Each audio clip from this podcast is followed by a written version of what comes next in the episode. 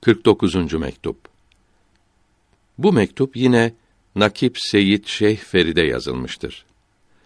Zahiri İslamiyetin emirlerini yapmakla süslemek ve batını Allahü Teala'dan başka şeylere bağlamamak lazım geldiği bildirilmektedir.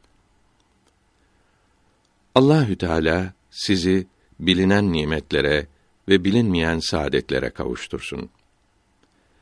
Bilinen nimetler zahirin yani bedenin ahkâm-ı İslamiyeyi yapmakla süslenmesidir. Ala sahibi salatu ve selamu ve tahiyye.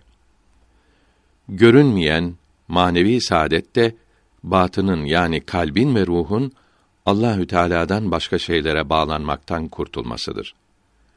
Acaba hangi seçilmiş kimseyi bu iki nimetle şereflendirirler?